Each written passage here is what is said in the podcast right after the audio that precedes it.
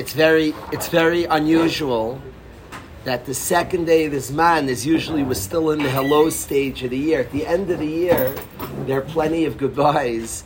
At the second day of this man, we're typically Isaac and, and hellos and welcoming people and together getting comfortable that, that art of getting comfortable and our job to helping people get comfortable that's the main focus a big focus is helping guys get comfortable and and that's the main thing we're thinking about. I want the guys, certainly the guys that ha- are returnees here, to please think about that, Yehuda. There's so many new guys. This journey will be an incredible year. Their guy at the beginning, you have an uncertainty where to put myself, where to go, and guys feeling uncomfortable. Will I ever belong? Especially coming from school environment where you're told exactly where to be and you're in trouble if you're not. So you simply you have to be. So you go class to class. So the guy goes from an environment where he was told where to be minute by minute of the day. And Waterbury is much harder when you're not told where to be. It brings up a lot of insecurities and un- do I belong here? Could I be here? Do I fit here? You come to share this room, that room. And I ask the guys, and the main focus of guys who've been here already, help people get comfortable. They'll find their schedule, they'll find their relationship, find their connections, help guys adjust. And that's a big mindset, certainly on my mind a lot now I want. I plan on spending the year. You decline. I plan on spending a lot of time. Right now, I'm busy helping a guy who just came. Many guys who just came, trying to get comfortable, trying to find their way, trying to feel the place. That dominates my mind right now. I've asked the dorm counselors to be dominated by thoughts of getting guys comfortable. The rebellion dominated by thoughts of just helping guys find their place. That my mind's so occupied here it's like funny on the second day of the yeshiva to say goodbye. And and really there's somebody I feel very, very close to. We've been zeichet to have real conversations, especially in the last six months, in the last kufa of our friendship, we've had some very, very meaningful conversations. And Reb Sruli Kader is somebody who ha- has a long history in the yeshiva, part of the yeshiva, giving to the yeshiva, working with the yeshiva, working for the yeshiva, and he's he's headed to Florida today. The and and he's leaving. He's leaving the yeshiva. We, we're optimistic and hopeful and asking that he comes back. Shabbos Yamim Tovim that he comes back often he always has a place here and always is welcome here, but it is there is a period of goodbye. I'll be honest, my mind now is like saying hellos, and this the end of the year. If he was leaving, it was like the flow was goodbyes, and today it's hellos. But Sruli's going, and he's moving to Florida. The reason he's here at the beginning is he helped us transition. Morty Munchik is doing some of the work that Rav Srili was doing for the yeshiva, and he kindly stayed on to help the transition, to help the year get off to a good positive start. When I think about Rav Sruli, there's, there's a lot of pictures. I'm a very visual guy. My mind goes to like a picture. My picture, and this Sruli is, is, is, is somebody who honestly likes learning Torah. Just that alone, somebody in our base mesh who has an honest like for Limud Torah is somebody who um, amongst the many character traits and types and kind, just has an honest like for learning Torah. And my picture when we when the yeshiva five years ago was shut down, and we were sitting in tents in Monsey, and it was a complicated time. Sruli sat in that tent. Rav Sruli sat in that tent learning all day. He was learning with guys at a very difficult time in the yeshiva. He was there, very sturdy, very steady, doing his learning, connecting to guys, being there for guys. That's something I'll never forget. That picture. The picture is a picture of loyalty the picture is a picture of Abbas. The picture is a picture of friendship. We were all very rocked. Guys like the yeshiva, guys had been here years, and all of a sudden we're not here. We're sitting in Monsey. It was unsettling, very. None of us knew the future of the yeshiva. Now we look back. We got back after two months. It wasn't pashut. It wasn't simple. And at like this unsettling time, he was there. Ibsrili was there giving, learning, caring, friendship. I saw a lot of loyalty, and, and this is this is something forever I'll be I have a lot of gratitude. For that picture is what I saw the whole time here. A loyal friend, a good friend. Many, many guys benefited from Rev Sruli's friendship. I spoke yesterday. I spoke yesterday about using parts of all our parts have a place in the beis medrash. All our parts have a place. The best givers you know of, I know people who are astounding givers, have a taker's part to themselves. And there's a place for the taker's part. I have a friend, a different friend I'm thinking, who likes nice things. He likes money a lot. He doesn't pretend about it. He likes nice things part of the of the picture of this great giver. The fact that he likes nice things motivates him to work hard. It motivates him to go to work, and it forms and is part of the context context of a tremendous giver. And I want to say that really is somebody as a friend. He likes nice things. He doesn't. He likes nice things, and it's so cool all our parts have a place. We don't have to like pretend and hide. And it's really in our friendship, and especially in the end of our friendship, we both spoke and very honestly. And all his parts, the part of us that likes nice things, that's so cool, and that has a place in the picture of the servant of Hashem, that has a tremendous place. The one I know, the people that I know who are the biggest givers take the part. We all have a, we all have some part of us that wants to take. When a guy dates a young lady, he's not thinking, I, am just a giver, I want to give to her. He's thinking about taking. He has a pretty girl, a nice girl, that she's going to be good to me. And his thoughts have taken in the context of the most important giving of his life. He's going to marry her and give to her and the taking and the want to, to have and to have became a piece of the puzzle in the life of a giver. It's all a question of what dominates, what controls what, what's in charge. Many people, there were great Gedolim who like nice things. And in the context, controlled and and Hashem gave them that tchun, and it was used in the context, controlled by a ben Torah, by a learner, by a giver, and one piece of the puzzle that actually has a place, can actually drive the person and fit into the person, but it's, it's under the power and the domination of Torah, of service of Hashem. So I just, all of our journeys, all of, the, all of us, the continuous journey of our life, we want the dominant factor of ourselves to be sincere service, to be the part that's a giver, and then we take all our other parts and we find their, their healthy place. I want to thank Reb Sruli, really on behalf of everybody. It's relevant. There are new guys here who haven't met Reb Sruli yet. So to take your time and thank him, I want to say like this: If you had no shaykhs to him, and he simply put impact in the yeshiva, you'll see over the year new guys come. No, new people will come you have no connection to. I want you to meet because this yeshiva is not walls. We're the furthest thing from walls. We're ideals. And guys who came and sincerely served Hashem, sincerely brought courage and created a certain atmosphere, that's the yeshiva.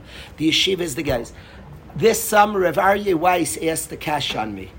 And he like teased, I'll speak a lot about the, the shitas, the theories of the yeshiva. And he said, What are you doing? They're your theories. What do you call the yeshiva's theories? What do you do? You're playing humble? The yeshiva holds the yeshiva. You're saying it. Stop calling yourself the yeshiva. And the answer is a thousand percent not true. I was changed by this yeshiva. I met guys, I met guys who were willing to be honest and open.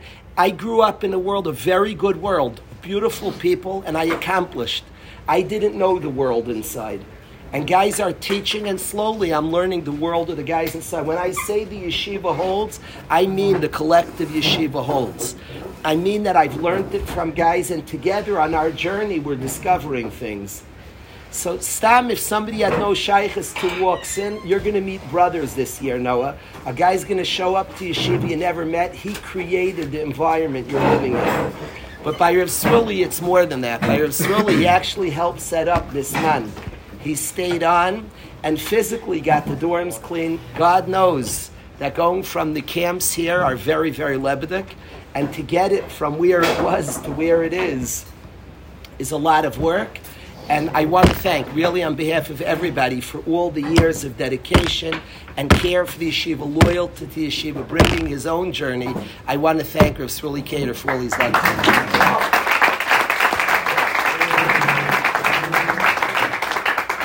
Want to share a vert. I want to share a vert. That's that's what I want to tell you today. But I want to dedicate it. I want to dedicate this vert to Reb Sruli. Al yiftem mechaver mitoich dvar halacha shemitoich kach. I want to I want to say a vert. Avram Feldman, I want you to hear this vert. I want to share a vert with with, with, with the chevra here. That's an important word to me. That's a, a word. It's not a word. It's an important concept in Yiddishkeit to me. There's probably the least known mitzvah.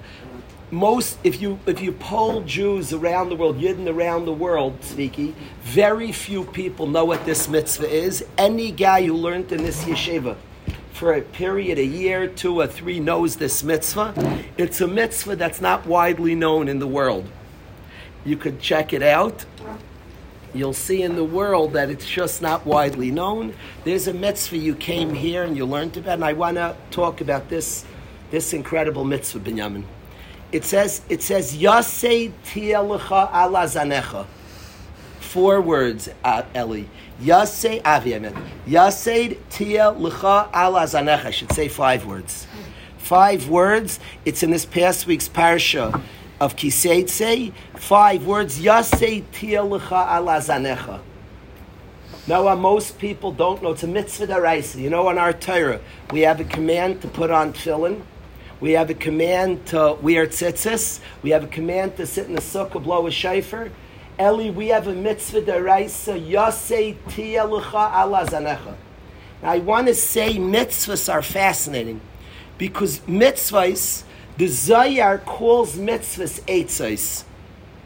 Calls them adin or something. Not, he doesn't say the word eitzah. It's a word, I forgot the word. He many times calls mitzvahs advice. Now it's very fascinating to call mitzvahs advice. Why would you call a mitzvah advice? They're obligations. And the Zohar is frequent, Avi, to call mitzvahs advice. Very strange. It's an advice to put on tzitzis. You're obligated to put on tzitzis. It's advice to put on tefillin. It's advice to sit in the sukkah. It's advice to blow the shofar. And yet the Zohar Yisrael frequently calls mitzvahs advice.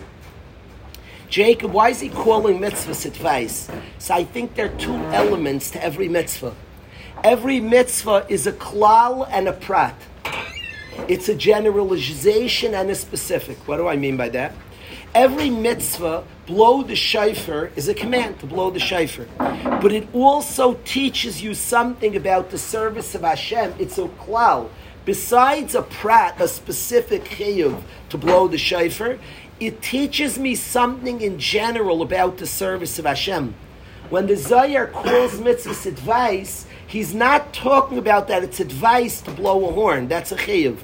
He's talking about that you can plug into the chiyuv and learn something and study it and learn advice about how to behave when you're not blowing the shofar.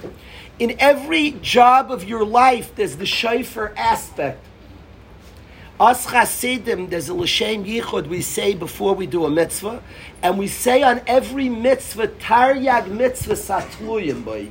613 that hang on this mitzvah. In every mitzvah, there's the sukkah in the mitzvah. You know, there's the sukkah in Shaifer, there's the sukkah in Tzitzis. What does it mean there's the sukkah in there? It's Tzitzis. Sukkah tells me how to serve God, and in every service of God, you listen to that advice and you bring the sukkah element into it, Shlomo. So it's important to study mitzvahs besides the command, their lessons about service of Hashem. So this mitzvah is a mitzvah that I want to learn. It's a very obscure mitzvah. It's not commonly known. It's one of the 613. Yasei tia alazanecha, of course. I'm not going to go around and herring. People who have been here before know what the mitzvah is, and new guys probably never heard of this mitzvah. I'd be shocked if one new guy could stand up and say, I know that mitzvah. The mitzvah daraisa of Yaseid Tia L'cha Ala Zanecha. Now, what that means, what is this mitzvah, this command of Hashem? The command of Hashem is the Jewish army is fighting, and the Jewish armies fight. Every soldier has an obligation. It's very, very normal in wars of old. In wars of old, it's very, very. If you study wars, it matters a lot to travel light. Wars are fascinating studies. If anybody's been following the war of Russia and Ukraine, the lines have not moved. They fought now for a year and a half, and the lines are not moving.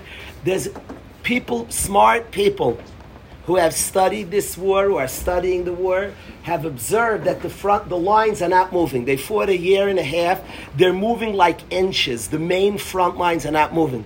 It's very complex because tanks used to be the way when an, when an, when an army digs in, it's very hard to get them out. Tanks became the equalizer.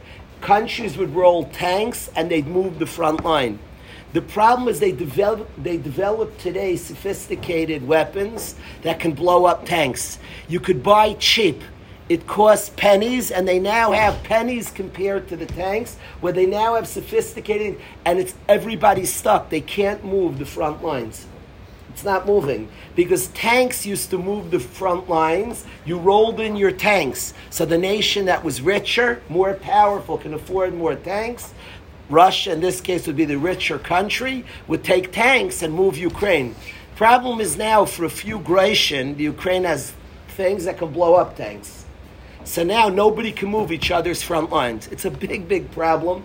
They're trying to figure it out. Tanks became obsolete because they have guns that one guy can come and blow up 100 tanks. So now they can't move the front line. It's a big, big problem in war. They don't know what to do. Neither side has figured it out, and it's just barely, barely moving. So, war, how war works, what happens by war is fascinating. That's at least one theory of what's going on between Russia and Ukraine. Anybody who's watching it, it's like strange. Get videos and study, look online. You can see where the lines are. Nobody's moving anybody. And no more tanks. They can't figure out how to move people if you're if you're in that position, you're stronger. You're a muhsik by, and the others can't come up. But the bottom line is, is soldiers of old, it mattered a lot speed and moving and trying to overrun positions, and the very important basic of war is to travel light, so you could run fast. And the Jewish soldiers, besides the normal weaponry, carried more stuff. And what we carried is this mitzvah daraisa. Yasei tielcha. Yasei is a shovel. A yasei is a shovel. Yasei tielcha. Jewish soldier has a tzivui daraisa to carry a shovel. Ala zanecha on top of your weaponry. You have a chiyuv daraisa to carry a shovel besides your normal weapons. Now that's fascinating you don't want to travel heavy because it slows you down. That's not a good idea in war. In war, the swifter and quicker win. And yet, the Jewish soldier goes a little heavier. We looked weird, our army. Our army looked different. Every single army, they had bayonets, and they faced each other, with whatever weapons were the weapons of the Taimish. The Jewish soldiers, bizarrely, clanking in the back of their, on the, in their sheaths or whatever they carry their weapons, they had a shovel and it was the mitzvah daraisa of Gershon Yasei Tiel Chalazanecha. You must have a shovel besides your weapons. That's a chiyuv daraisa. What's the point? This mitzvah daraisa. Soldiers lose control of their body. That's what happens by wars. I read an account of Normandy. A soldier describes you're on the battlefield and you hear shrieking the likes of what you never heard in your life, and you realize it's you shrieking. Sounds come out of your body that you don't control. You're completely out of control. The typical soldier uses the facilities against his will. He soils his garments. You become like an animal. People are dying all around. Bullets are flying. People lose bodily control. If you know, if you study the study of PTSD, soldiers come back and they struggle with something for 50 decades later. 10, 20, 30 years, the basics of PTSD is at that moment you feel like an animal. You have no control of your body, and it's very, very difficult to then later on feel I'm human again. You walk around deeply, I'm an animal. identity. That's what a person feels. I don't feel human. I don't feel human. That's at the core of PTSD. Somebody goes through a traumatic experience and their identity, it's not so easy. Like, now normal. If I felt that way then, it becomes my identity. I feel that's who I am. People who struggle with addiction, even at other moments, if they would function and thrive, but the sense of that moment that I was out of control, that I behaved a certain way, I live with an identity. I'm an animal. I'm not human. I'm not ready. I can't fool myself. And the mind will go back to those moments that I felt and experienced a certain way, and it dominates who I am. And the danger of any war is the danger of feeling I'm an out of control guy, because that's what happens during war. And the Jewish soldier has a shovel in his backpack. And the shovel is a point of dignity that if he uses the facility, clean up. If he uses the Yasei Tielach is the point, the shift the chachutz when he's outside the chafartba, dig with it and cover the kisisa seischa, cover that which comes out of you. Dignity, dignity. To use the facility in a dignified way. Now, this didn't have to be a mitzvah. Hashem could, you know, soldiers, we could figure things out. Not everything's written in the Torah.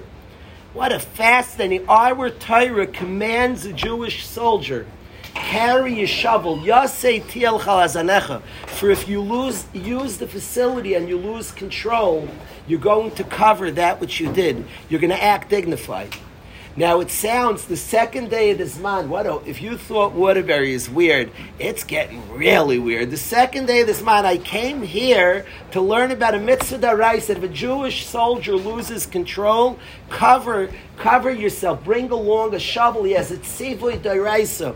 To bring a shovel is the realization I am a dignified human being who may have a difficult moment, who may have a loss of control who may, in the moment of bullets flying, lose control. Wow. But I'm a dignified person, and he carries a shovel in his backpack.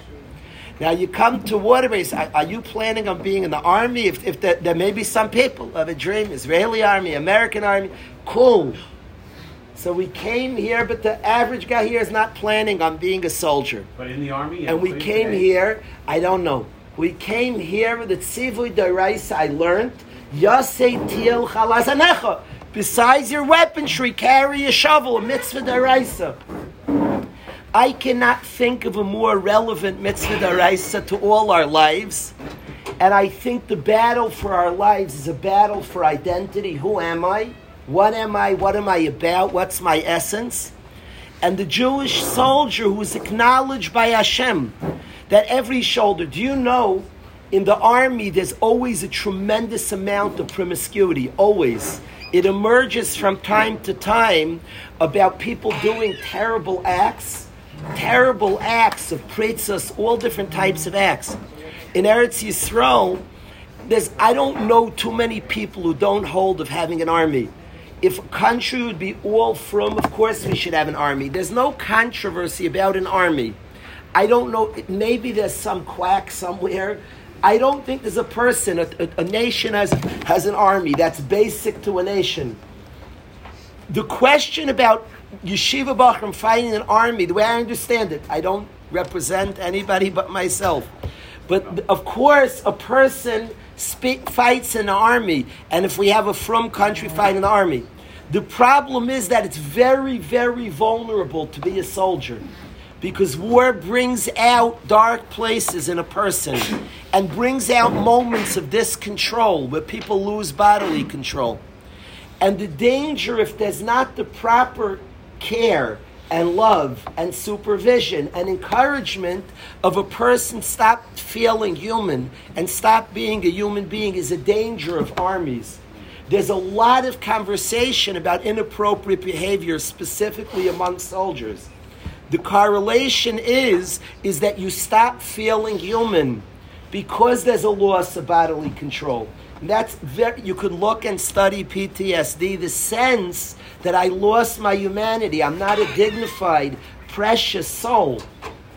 I've lost the sense. I've become very physical. The nature of the danger on the battlefield makes a person feel like a cow. It's just bare instinct and survival. I lose the humanity. I lose my das, my seichel, all the parts and the elevated parts of self. On the battlefield, it's just survive, and instinct dominates and takes over the person. And the Jewish soldier, all while this is happening, has a tzivu, he has a shovel that's clanking on his back. That's telling him, retake dignity. That's telling him if something comes out of your body and your clothing are soiled and something happens, you have a shovel, clean up. You're a dignified human being, a beautiful person. And that sivu of Yaseh Azanecha is a rallying call. To me, a rallying call to every single yid to every single yid, a rallying call of identity. I was there, Rev Dan Segal said, I heard this with these ears, the great Torah giant, Rev Dan Segal, that's sad. Rev Dan Segal. Rev Dan Segal is half the year in America, half in Eretz Yisrael. He's a mashkiach. He is a very, very holy person, Rev Dan Segal. He's a tzaddik. He does not talk. I believe he's not talking today. I don't think he talks. Jacob from Rosh Chodesh Elul till after Yom Kippur, those 40 days. I don't think he talks for 40 days. He's preparing for Yom Kippur, so I don't think he talks now, my understanding.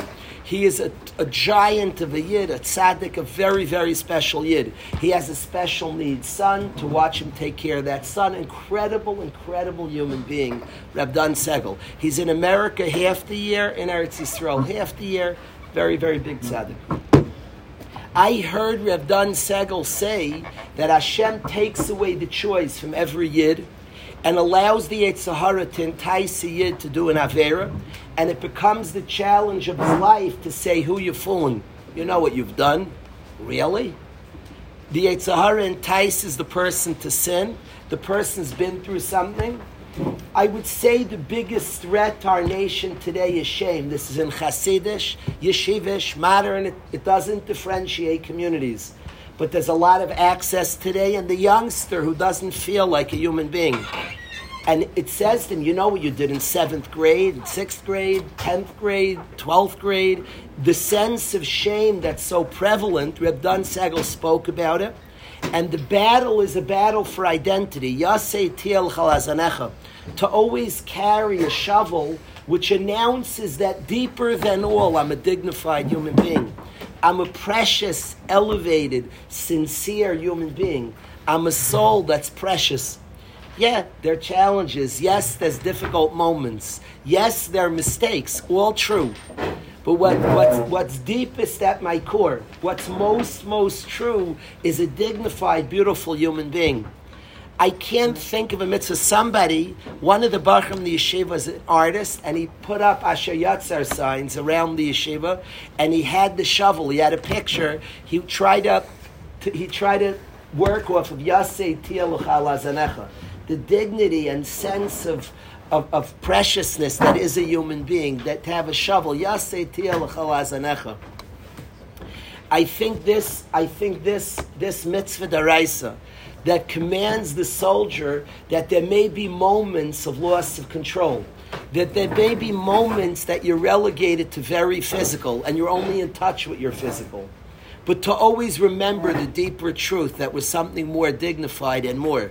And was something more than a behemoth, was something was something deep and profound and elevated. And to always keep that in mind, that's the eights of this mitzvah. So the tzivui of the mitzvah is to carry a shovel. And that's relevant only to soldiers. The eights of the mitzvah is relevant to any human being who's alive today. That yasei tiel chalazanecha, to always find a way to find. I could, you could ask, so what's, the what's our shovel?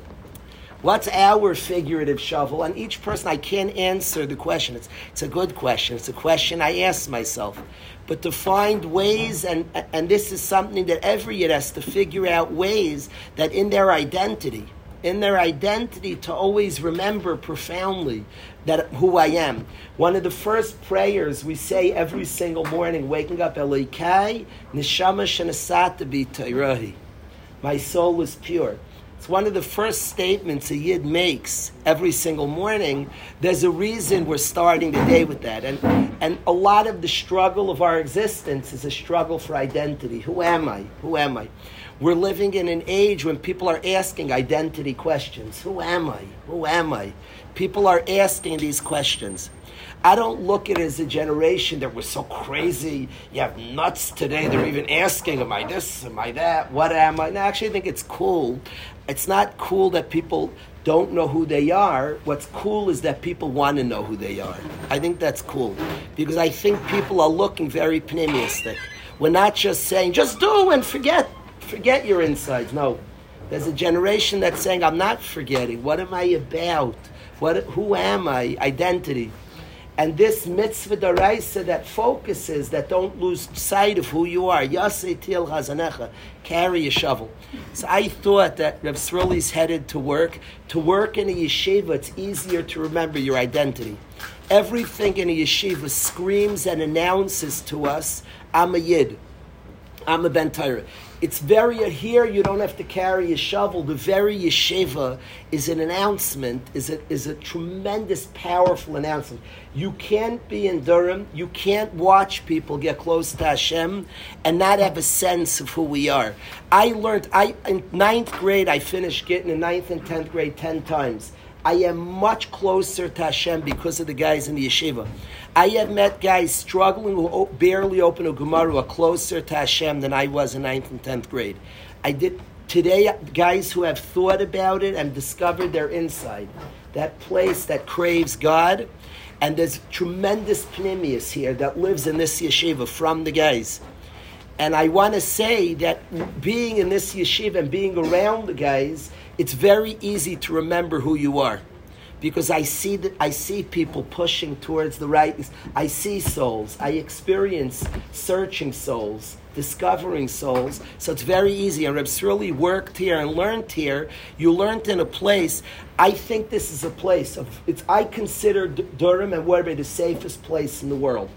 It's safe because people express. It's safe because people are in touch with insights. So I consider it very safe. And the deepest safetyness is knowing that we're searchers, fellow searchers, trying to grow, trying to connect to Hashem, trying to be more authentic. I think it's a very safe place. I think leaving this place, Erev Sruli's headed out there and going to work, and I wish him atzlach making tremendous amounts of money. It will be good for the Jewish nation. I want him to support his wife and children, Be'ez Hashem Biravchus. But going on out there, the yeshiva won't refuse any money. But going out there, going out there and accomplishing, going out there and accomplishing, I think in the world it's very, very dangerous identity. I think it's a world that things don't announce to us. Who are we? and in the pursuit, it's a beautiful pursuit to make money, to, to, to and, and the, the parts of us that want to take. From the littlest of ages, we're grabbing mine. It's not a bad part of ourselves. We don't lose the part that wants to take. It gets under control of the part that wants to give. Avram, you hear what I just said? We don't lose the part of us that wants to take. It just gets owned by the part that wants to give. So the taker, the guy who's making big money and he's giving stock and things, he still wants to take. It's just owned by the part that wants to give, and he takes and gives meiser and chaimish and much more. His system is healthily owned. We don't lose the taivas nashim. It's wonderful. It's just owned by the giver, and he takes care of his wife. So all our parts have a place the danger of going out there, it is not bad that we're a physical body. The instincts aren't bad. The soldier's instincts cause him to survive. The danger is that he just becomes that. When he just becomes that, it leads to znus. He becomes just an animal. It wasn't bad that he's also instinctive, that he also has that part of himself. It's not a bad part of himself. The danger is to lose the other parts of himself and the Jewish soldier has a shovel. So my parting message to Rav Sruli upon exiting the yeshiva, I don't know what your version of a shovel is. It might be the Seder we have, it might be friendships, there could be all versions, but Yasei Tiel on top of all your weaponry, that all the tools that we need to fight in this world, we have to have a yaseh, that which reminds us of our dignity, that which reminds us of our humanness, that which reminds us of our godliness, that which reminds us of our largeness. So my bracha, my tefillah, my bakasha for Absroli and going out there to the world. He's, he, you learned here, you worked here. To go out there and work is, is awesome. All of us one day will support a wife will support children. It's chesed, it's awesome. To go out there, chesed to ourselves, to our wife, to our children is awesome. Never forget what we are. The soul, never forget who we are. So that's my Dvar Torah. That's the Mitoichach Zachreyu to Reb Sruli and my bakasha for tremendous, tremendous hatzlacha in all that you do. I'm going to ask Eli. Maybe Sruli will share something with us. Maybe he won't. I have, I want to get to Musafat. We're starting very late today, but I felt first to speak about this. Avrami, maybe it wasn't so bad that we learned this, but I do want to. Um, I do want to get to Musa, but there has to be a song, and then Reb Sruli will have the opportunity to either speak or just give a bracha or to pass entirely. That will be his choice. Ellie Dax, if you can come forward. What?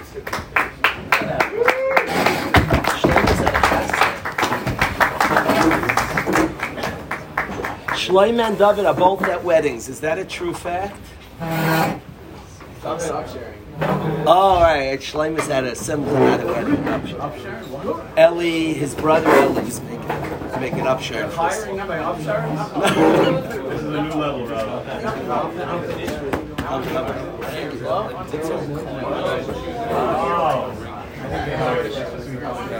Comes the next one, right?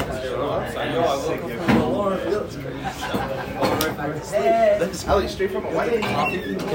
Maybe Ali sing my honey list.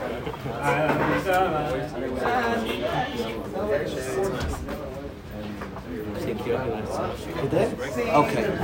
Okay. I want. I'm going to share what the words mean. Avrami, I'm going to share what the words mean, and then I want Eli to sing it. It's not fair. He sang by wedding last night. The voice, and he doesn't have musical accompaniment, but I want you to learn these words. Klal Yisrael is saying David Hashem Oiri every night and every morning Yisrael during Elul. I'd like to share what the following a Waterbury, a Bacher in Waterbury, Menachem Rasner, a beautiful person, composed the song Jacob on these words. So I want you to learn the words and hear the song. The words are Ki avi v'imi yazavuni. What? Ki avi v'imi yazavuni. I'm going to get the exact should I read it about? I'm buying time for you, Sruli. Ah, you got the. The words are.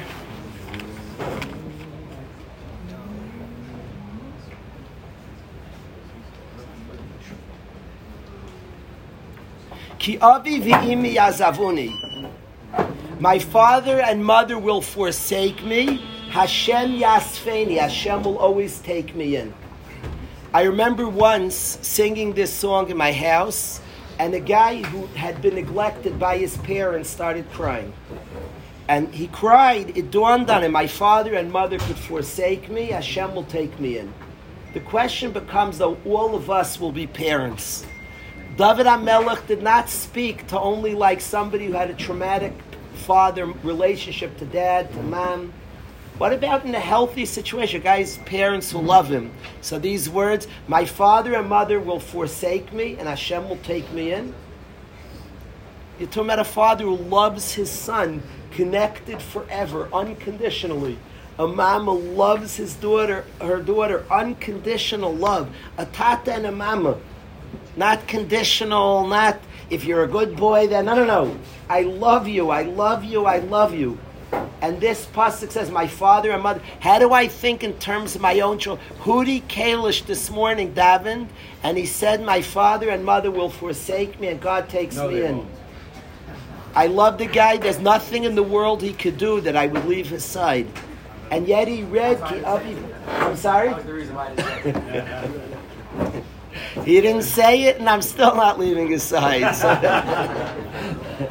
Ki avi v'imi azavuni, my father and mother will forsake me, and Hashem. What's it, who are we talking about here?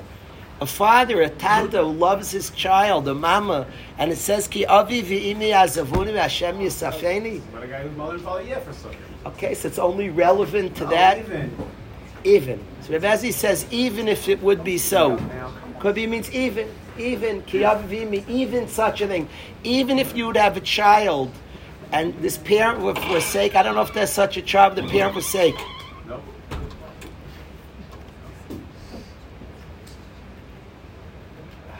Is there, Avram, I'm, I want to pause for a second. Is there a parent in the world? What is the main prayers of any normal parent in the world? What if anybody would come into my prayers? What are the main prayers that a parent has in the world? Viggy, what are the main prayers? In an honest way, I would say 99.9. What are the main prayers of a parent? Any parent in the world? Viggy, yeah. For their kids, yeah, yeah. Every parent, your dream. I'm not talking what you say. Any, any is a hundred percent Jacob. Who are parents praying, Jacob, for their kids? That's the deepest desires for the health of their kids, emotional, physical, s- ruchnius of our children. We're praying for our kids, Avram. A parent prays for his child. Do you know the deepest prayer ever of a parent for their child? I want to. I want to tell you, Benjamin, the deepest prayer ever. Danny, as you one day, Yummy, you're gonna have children, Yummy, and you're gonna pray for your children.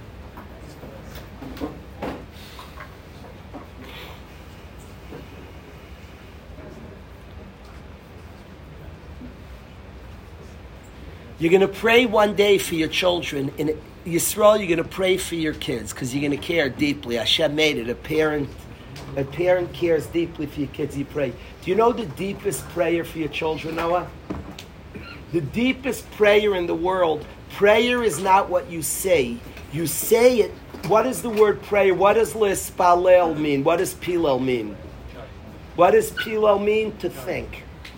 Rashi says machshav. It means to judge. Also, Dante, Rashi. The other Rishonim say raya panecha loy pilolti loy chashavti.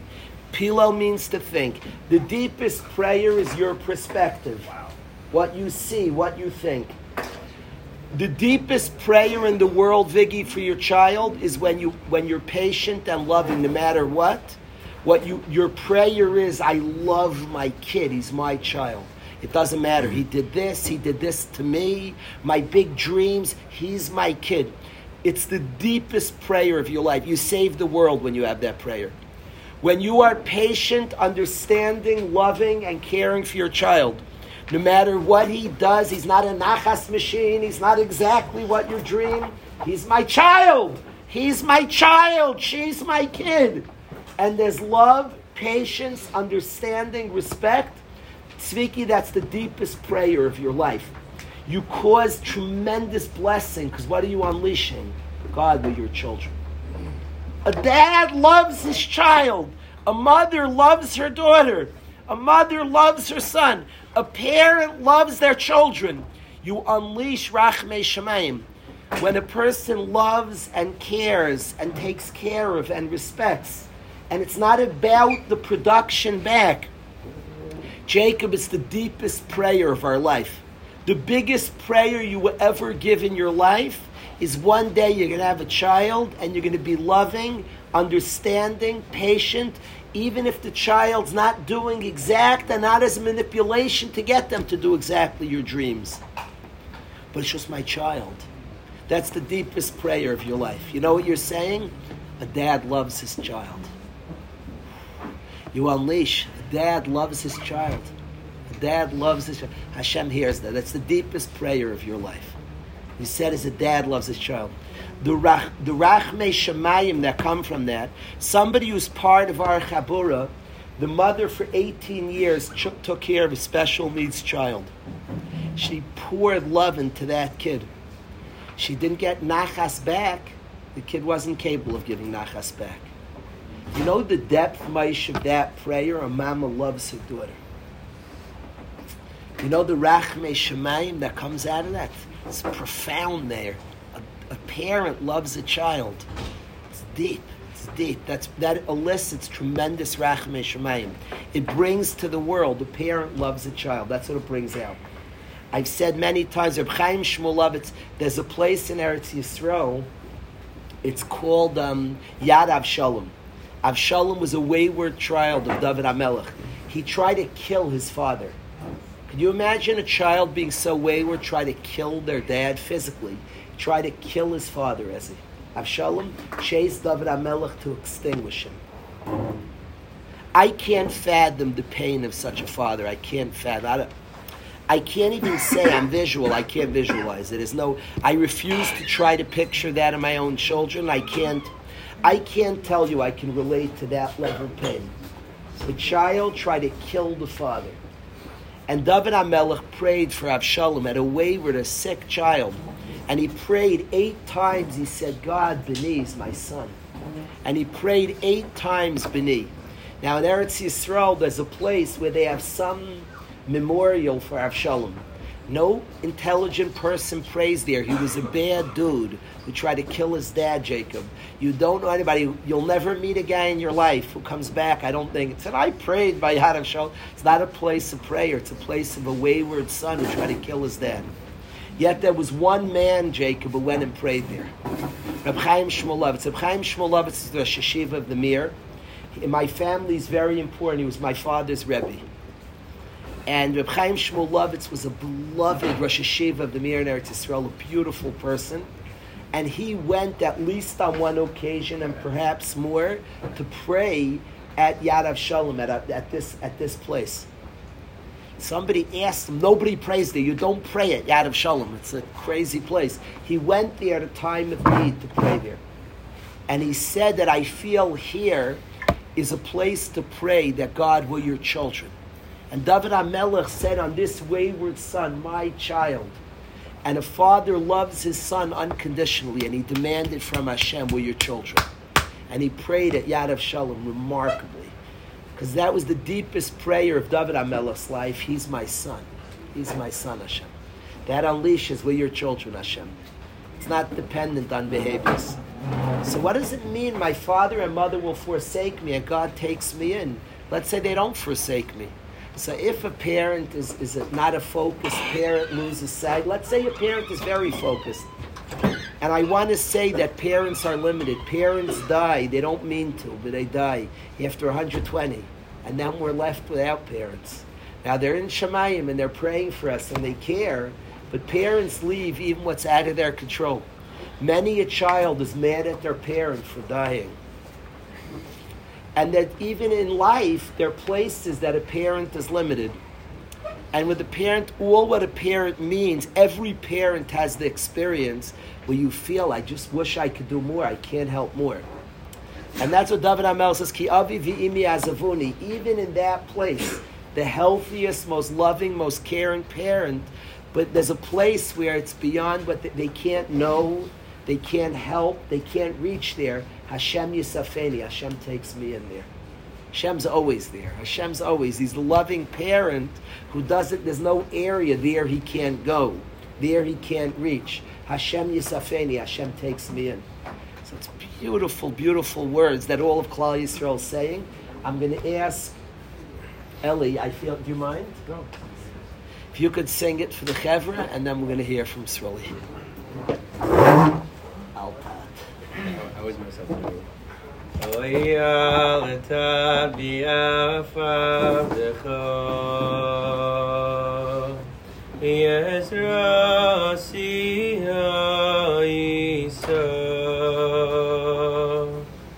Oy alti cheni alta zveni elokei Elokei ishi Oy alta biafa decho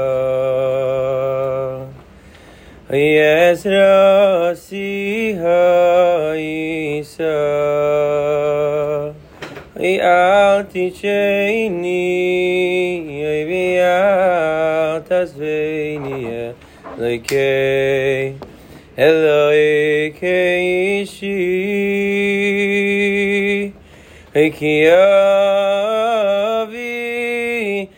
yimi yazafuni vashem o yashem yazveini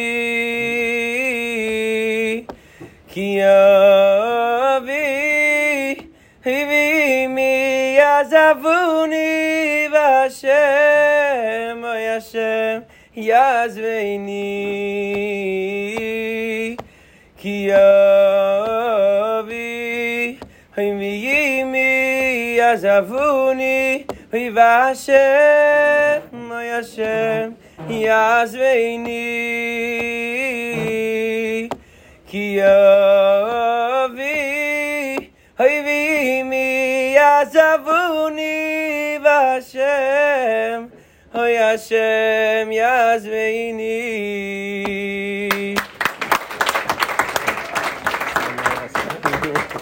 Let's sing it together. That was awesome, gorgeous. Eli Rebezi, can you key us?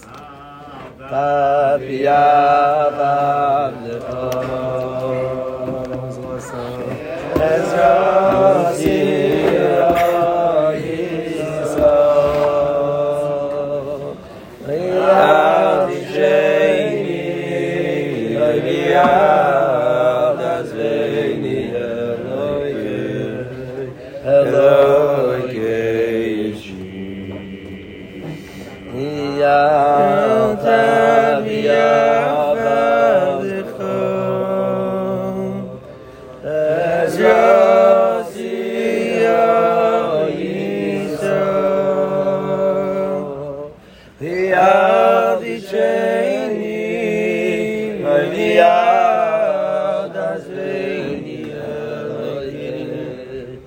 Elohim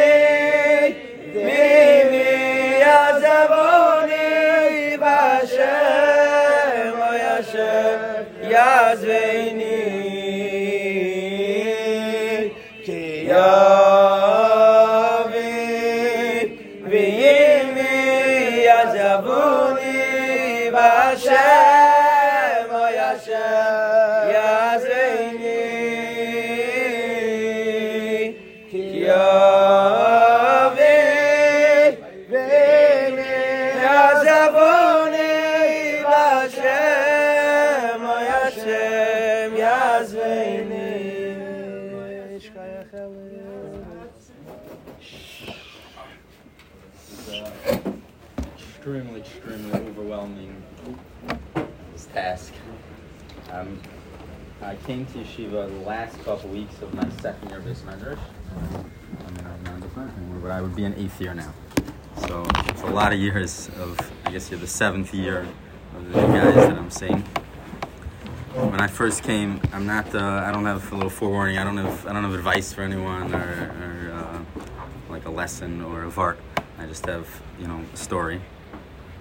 When I first came, it was, it was yeshiva was very different. I was in a house with Nachum, and uh, there you go. Um, yes, for a shout out. Um, I was in a house with Nachum, and and the guys that are, were here a long, long time ago. Eitan Hagler is my roommate. Chaim Galish is my roommate. Shur Roth was in the house. Um, Ezra Shulman was here then. When I first came, Rezi was still here, and most of the dorm counselors now were still in high school. Avi Bertram was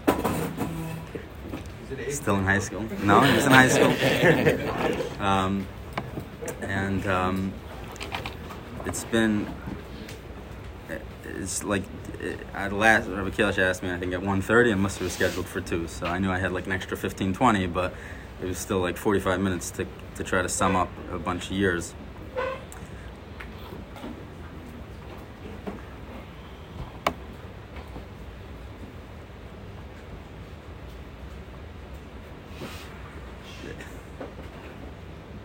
when I, I, I didn't go to Waterbury I, I didn't go there for high school and when I when when I first, I remember Bakilish in Heller a couple of sum over different summers, and um, I remember actually after twelfth grade when Durham was opening up, he told me, I, "Come be a dorm counselor." Uh, I it wasn't. It was like uh, it was like, "Wow, there's no shaykhs. I'm going to Bismedrash." Like I didn't, uh, whatever. And two years later, that's where I was. and um, I came like I, I went to regular high school. I, I definitely had certain like skills coming in. I, I, I, knew how to learn, and I, I had some skills, but I wasn't. It, it didn't. I I didn't learn a lot. I didn't. I wasn't like connected to it. I did two years of beis medrash. I went to beis medrash in Brooklyn. I did two years. I wasn't. I wasn't partying, but I wasn't. I wasn't like serious. I, I just. I just did it. I, I just did it. I just went through the schedule. And when I came, I remembered like Arya was very. I knew Arya from before. That's really how I got here. And, and he was like bothering me, like yeah, you're not, you're not gonna be able to learn when you're there. And I was like, it was like a little. Um, what's the uh, Challenge. what's the word in Ladava? Is your um, Man, I'm not sure. I was like, a little, I'm gonna, you know, let me prove him. So I had like a certain amount of hours. I'm gonna do a day.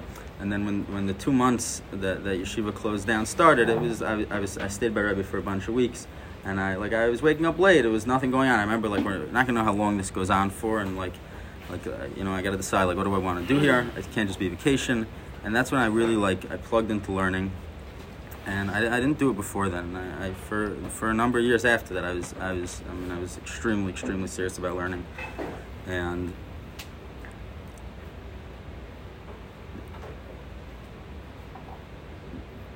it's I, I don't know where to like uh, it's, it's, there's no place to start. Like I, there's not like things I got here. I didn't get like like like some I, I started working. I mean I started in yeshiva and I started working a year and a half ago.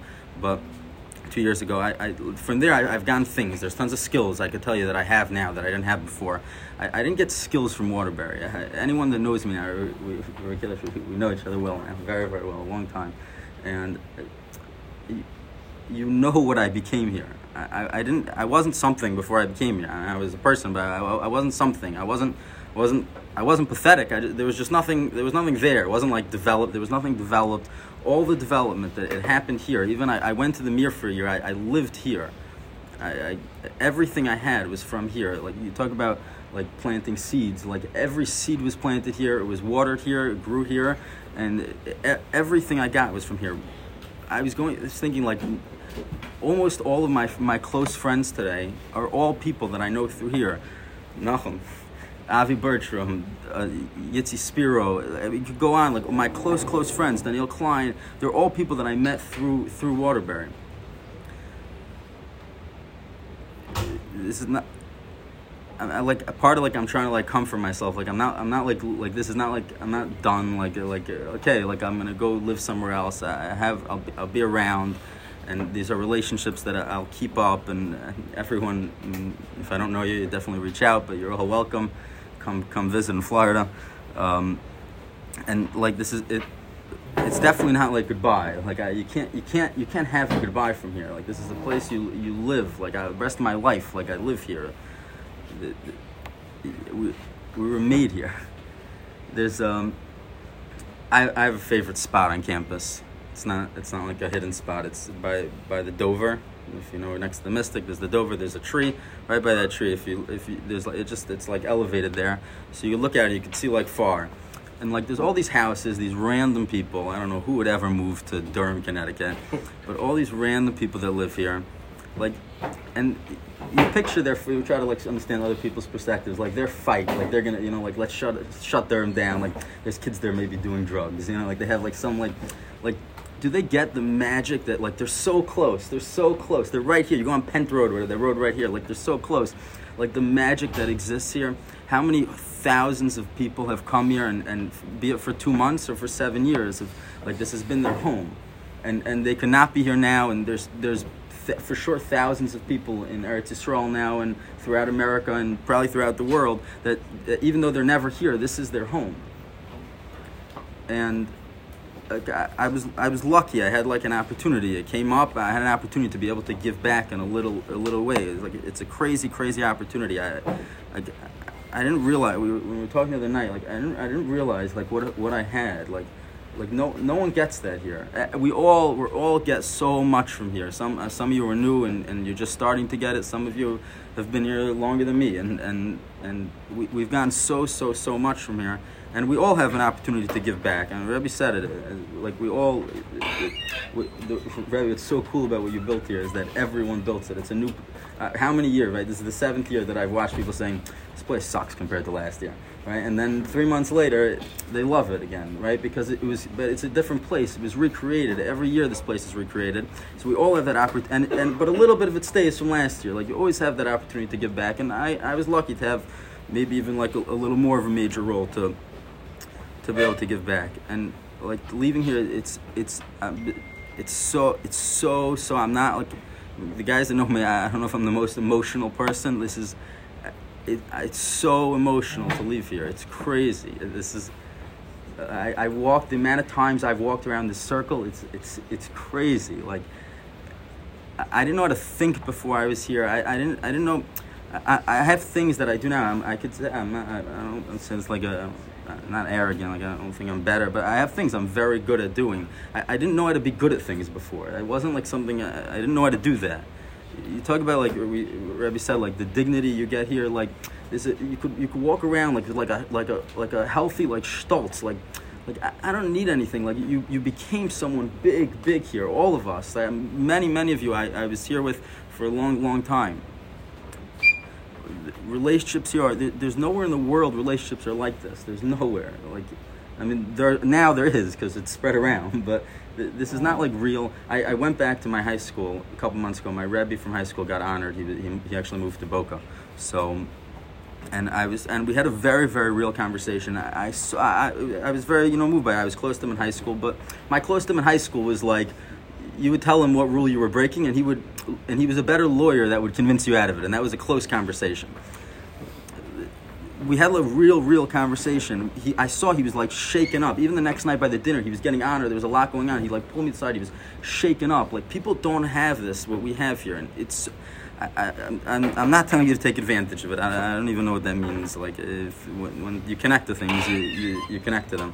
But there's so much here, and. I, what's this? What's the story you remember a while ago with Arya with like Rav Chaim with the kolo? You remember that? Where it was it was like get 500 times that. I mean, can you imagine how many times you're getting? Can you imagine? This place is like it's an it's it's not just you know the, the like the that line they have like uh, if you feed a you teach a man you give a man a fish or whatever he is for, for the day you teach a man a fish like this is like an endless endless thing you, you taught us like the skills of life it's cr- it's crazy. And it, it, was and and it, and it came from this way of not like I, I was thinking I've probably I've probably been to I've been to hundreds and hundreds of Musa Shirim from Rebbe at this point probably close to a thousand. And with all that like the, the what, what, it's rooted in is is is that far from Ladava. That that that when when there's all these things that other people can't be there for and other things like someone's here for you if it's going to be Rebbe, if it's going to be another guy, if it's just the whole yeshiva, if it's just this place. For a lot of people, I think it's this room. That every, it's, uh, this yeshiva is here for you. There's like there's people to go to. I, my, I'm sorry, my thoughts are like it's completely not collected. I'm I'm all over the place. It's just like it's like pouring out. Like this is uh, it's a long long time I've been here and. There's so so much. I've been through many many different stages here. Like there's I'm Rebbe, you, you know, I, I, most of them are in public, but like you, you right, in so many different guys, and it's crazy. It's crazy. It's crazy.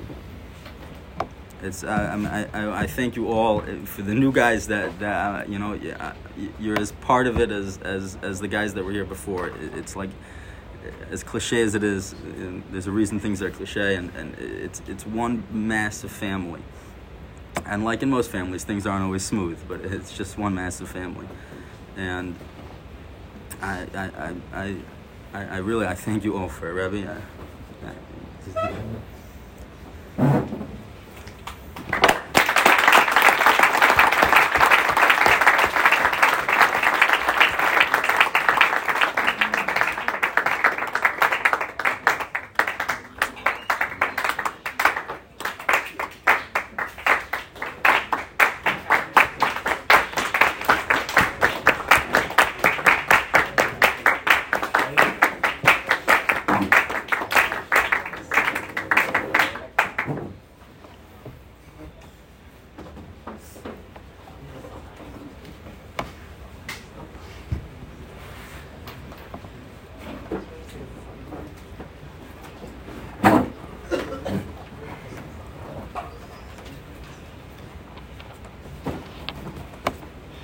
There's, another there's a word I wanted to share in Musarad today, and we'll get there yet. We didn't start Musarad. We're we're we're talking about Sruli today. We have Sruli and thanking. There's a word I want to share with you. I want to say that we don't have a monopoly on truth here. And it's dangerous. You're allowed to not be real here. Nobody has to be real here. Never. You, I promise you don't have to be real. We all have fake and real. I promise. I daven Shemoneh Esrei, there's fake and real. I want to speak about Sruli, there's fake and real. I inside, if I would be vulnerable for a minute, there's somebody who was here for many, many years, and we've had a relationship. And like anything, there are ups and downs and complications and human beings. What what what Waterbury is to say it's a place of real. We love. I, I do not get upset at fake because I accept the fake in me. I don't call schools fake. There's there's realness in schools. Everybody's everybody's trying to work to real. What's here is an honest attempt to be mechazik towards real. It's very dangerous to make a place that only has real. That's not healthy because it's not human. We're human. We have parts. Any guy, we just had a mincha in Yeshiva 115. Every shackle was real. Every word was true. No such thing. I daven Shacharis. Not all my words were real.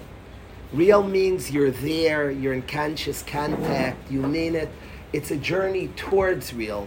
It's a place that cares about that journey to real. That's what it is. We accept parts that aren't real. I love this about well, you don't have to be real. You, you just have to be towards real and trying to capture real, trying to live more in that place. That's what the yeshiva is. Reb Sruli's journey has been beautiful, and it continues. It continues all our journeys. We don't like walk out of the yeshiva and like it's a lifelong journey of growth, of sincerity, authenticity. So my bracha, my closing, just a real bracha to Reb Sruli. I appreciate you a lot. I love you. I respect you, and I'm just wishing. I'm wishing tremendous hatzlach in every aspect of life. Hatzlacha and Gashmis, making money, being successful career, finding the right zivug, bikarev, building a beautiful home, gesund, and every year physical health, emotional health, wealth, success in every aspect of your life. Just continue Hatzlacha and everything. Thank you for everything. Musavad's gonna go. Musavad was supposed to be at two. It's three twenty-one. Five minutes, Chevra. Jacob, I asked for five minutes. What was that all? That was a goodbye to us, really. I want literally. I understand that that was that was the most important Musavad. I want to share something with you for five minutes, uh-huh. Jacob. And and I want to share as follows. Literally, I was we had to stop mid sentence. It's three twenty-one. This is not. This is a five minutes, and I'm done. There's a nation that's never allowed to marry a Jew. Ammon and Moav, a nation never allowed to marry a Yid. We're very, very, we're not a people, we're the chosen nation, but anybody can become a Yid. Anybody, any guy can become a Yid. We're not anti-Goyim, not at all. It's a Mishnah, Chaviv and Adam. I, if I'm, I'm, this is, anybody here is a racist, get out of yeshiva, get out. I don't accept racism.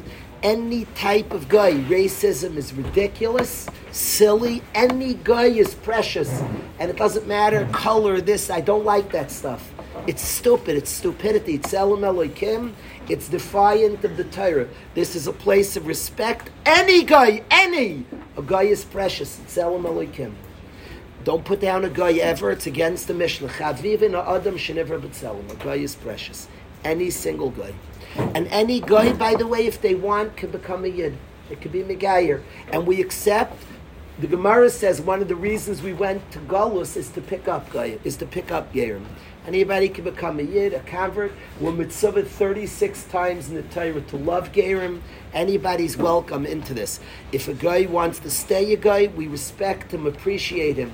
A matter of fact, our job is to be a light on to the nations, to teach them about Hashem, to be role models of sincerity, authentic behavior, a godly type of behavior. That is the job of our life. Anybody can join this mission.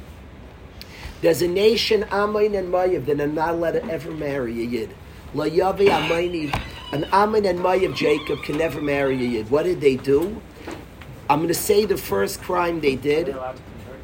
They can convert. They just can't marry a Yid. They can marry each other. Even after they convert, they can't. They can never marry a yid. Why?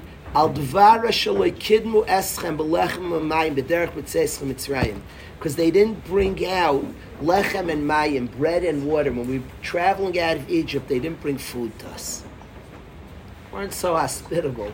We were traveling in the desert. It's very extreme. There were nations that pulverized us, and they were allowed to marry a yid. You know, Mitzrayim beat the stuffings out of us and killed us. You know, a Mitzri is allowed to become a yid. He, a Mitzri converts, no problem. He marries our daughters, our children, no problem. They didn't bring. Are you serious? Bread and water they didn't give us. We've been pounded We've been pounded, and a guy's Megayer, you can marry. Ammon and Moav are marked. These two people can never marry a Yid. You know why? They didn't bring bread and water to us in the desert. There's something mysterious. You know the Ramban explains? The Ramban explains that we had a Zayd Avram who saved their Zayd the light. Their Zayd was captured in war, was languishing in jail, and Avram fought a war to save his life. And the reason they can never marry a yid is because they don't have gratitude. Now, Avram, listen to this. The main thing that we study in this yeshiva is gratitude. Now, this is we Avram. This is why you're going to stay in Waterbury. Listen to what Waterbury is. In a secular way, listen, listen well to this, Avram. Secular people tell their kids, say thank you. I don't teach Hudi to say thank you. Say thank you. Thank you. Thank you. Thank you. Thank you. Westerners were very polite. Thank you. A kid hears a shmooze about gratitude. Ammon and Moav can never be Yidden because they don't live with gratitude. Our grandfathers say their grandfather. They should have seen us and live with gratitude. They don't live with gratitude. Our essence, we're called Yehudim. That's our name. A name we said yesterday is who we are. We're called Ani Yehudi. A Yehudi, the Sfas Emes says, I am a thanker. Now, a guy Noah goes to a speech in a secular school and they speak about gratitude. It's like, okay, he becomes a good boy. So he says, Mommy, thank you, thank you, thank you, thank you, thank you. Gratitude. He goes to the cook in yeshiva, the obligatory. Call out the cook. And he says, thank you, and everybody cheers. You won't get that here because I'm striving for something deeper, Jacob. That's very superficial. Express gratitude. Gratitude is deep inside of us. Every single guy here, unless you're a narcissist, it's very instinctive to gratitude. Is there a guy here who somebody gives you a hundred dollars, Shemshi, that you wouldn't appreciate? You gave me hundred dollars. Jacob, is there one guy in this room, do you think, who was handed a $100 by somebody else who wouldn't be full of gratitude? It's natural. When we hear a schmooze on gratitude, somebody rips us gratitude, so I better be firmer. Okay, thank you, thank you. He goes to the cook after the meals. The goal is not to express, though expression is important. Gratitude is natural, it's to live truer to self. You have to ask yourself if you eat in that dining room and you don't feel appreciation to the cook, you have to ask why aren't you in touch with your insides? What's happening? Of course, the saying is important. Sapnimius. Saying might arouse something inside. The question to your mom is why don't you appreciate? And you have to discover that. The goal is not to say thank you, that's Western. The goal is to appreciate and to live in that praise. I don't want to just say thank you to Sruli. I want to live in the place that I have gratitude. The man busted it to help the yeshiva for a long time. I want saying thank you is good, and you should express what you feel. There's a bacher here who loves his mother, and I felt he didn't express enough. And I pushed him you have good feeling. And we, we discussed, and he, and he said, I have to bring that out. And expressing could be what you feel. You have to ask yourself, it's not like say thank you to mom. I want my kids on a Friday night when they're eating the soda to be like, one second, I played ball, I was playing tennis, mom was in the kitchen. Wow. Now, good, say the thank you, that's great. And the expression, the saying thank you can help feel it the saying thank you, get in touch. I want them to live in the place of gratitude. It's not to be a good boy. Secular schools teach you, and they say shmuzim, say thank you, and okay, then a bunch of good boys are like the guys who say thank you a lot. No, no, that's in us gratitude. Live in that place. The Chovos Halevavos, who says the biggest need of a Jew is to live with gratitude to Hashem, talks about what's our blockage. A father, when I was in California, said, I have a daughter who has no gratitude. So I said, Does she have a personality disorder? He said, No. Sometimes narcissism is a personality disorder, and you could discuss where it comes from. It's a sickness, and they don't feel gratitude. That's crazy. I said, Is your daughter sick? No. So I said, What's the blockage? She doesn't have gratitude. Well, and he told me the story, and we discussed what he wanted to know how he could teach her. So it turned out he had paid for something. Let's let's I'm making this of not what happened. I don't want to give the exact story, but let's say he bought her the nicest, newest car for five hundred thousand dollars, and she was kvetching about the car. The car kept breaking down. Let's say, she's like, "There's no gratitude. I spent five. He said, "You realize it's very hard when your car keeps breaking down." If you would understand her, you know what she would do? She said, but I really appreciate you bought me that car. You'd free up. Her pain is blocking her gratitude. Understand her pain, it will free up her gratitude. I'm not saying what she should do, what he should do, beseder. But gratitude is not this unexpressed, why, what's blocking my gratitude? Why don't, why aren't I finished? My mother put a lot into me. The goal is not just, saying thank you could be good advice. The goal is to live in that place. Why aren't we more grateful? Why doesn't it hit us more? Why don't we look at mom with a certain look of somebody who did a lot for us? Are we too busy, distracted, upset, frustrated with our own stuff? And then you get into deep places. The goal is to live in the place of gratitude. Not of course, and saying thank you is good. I'm not against teaching your kids to say thank you. I want my kids say thank you to mommy. Now, I want it, and that's a deep place to be. I want them to have and to live in that place. Mom works hard and loves them and gives does their does our laundry. Now I have to live in that place for them. My best thing, Herschel, better than telling my kids to say thank you, is to live in the place of gratitude. Ammon and Mayav had no such place. They cannot marry in. They're not shaykh to us. They didn't live in a place of gratitude. And therefore, they, it's not a punishment. They're not shaykh. They have no shaykhs. Our essence is thankers. They're not shayach to thankers. They can't marry thanks. I don't know if Hashem built them that way, if it was their choices. Good questions. But Ammon and Moav can't marry you. They're not thankers. They can't marry the thankers. The goal of all of us is to try to get in touch. And when we don't feel it, it's not like to push ourselves, be a better boy and say, if you don't look at the cook and be like, he makes you breakfast like you might say, but he's just doing it for his own needs, and you have to grapple with that. The bottom line is, is that he made you breakfast, lunch, and supper. It's very natural. You like lunch, a guy hard and made it. Now, maybe we're too distracted, too busy, too frustrated. We have to ask ourselves what's the blockage to gratitude? But it's not an external, it's a natural. It's being truer to ourselves. To be thankers, we know what's deep inside me and deep inside you, a thanker. When we say appreciate mom, it's not like be your. It's ask and what maybe something's blocking. Live truer to self. The deepest place inside of me is I'm a thanker. If you want to know who I am, it's a little secret. I'm a thanker. You know the deepest place you, you're a thanker. Now we have blockages to those deep places. We're Yehudim, we're thankers, we're appreciative people. Ask yourself what's blocking that. And we have all sorts of things and frustrations. We have to there's something blocking something, so we can eliminate that. The goal is not just say thank you, it's live in the place of gratitude. Live in that place.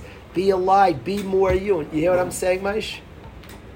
Sometimes the external activity of writing a letter to somebody who appreciates arouses, and in that place, we're like, we're like, it brings up it, it brings up when we're in that place i can get busy with stuff and i think about a guy who came on determined to make things cleaner here better when i say it it does help me like ah. when he when Sruli describes I've described spending a couple of years doing for the yeshiva I'm like he's like yeah like so it, the expression of thank you could bring you the the goal is to live truer to self and be thankers. It's the areas we're trying to get to the yeshiva. We're not trying to produce good boys who say thank you. We're trying to produce honest people who have the gratitude that we're born with. With just being more in touch with self, being deeper in there. So Ammon and Moav can never marry a Yid because they're not thankers. And the Jewish nation are thankers, appreciative, they're full of gratitude. The reason Ammon and Moav are punished harshly, they didn't bring out bread and water, is they should have been appreciative to a nation whose grandfather saved their grandfather.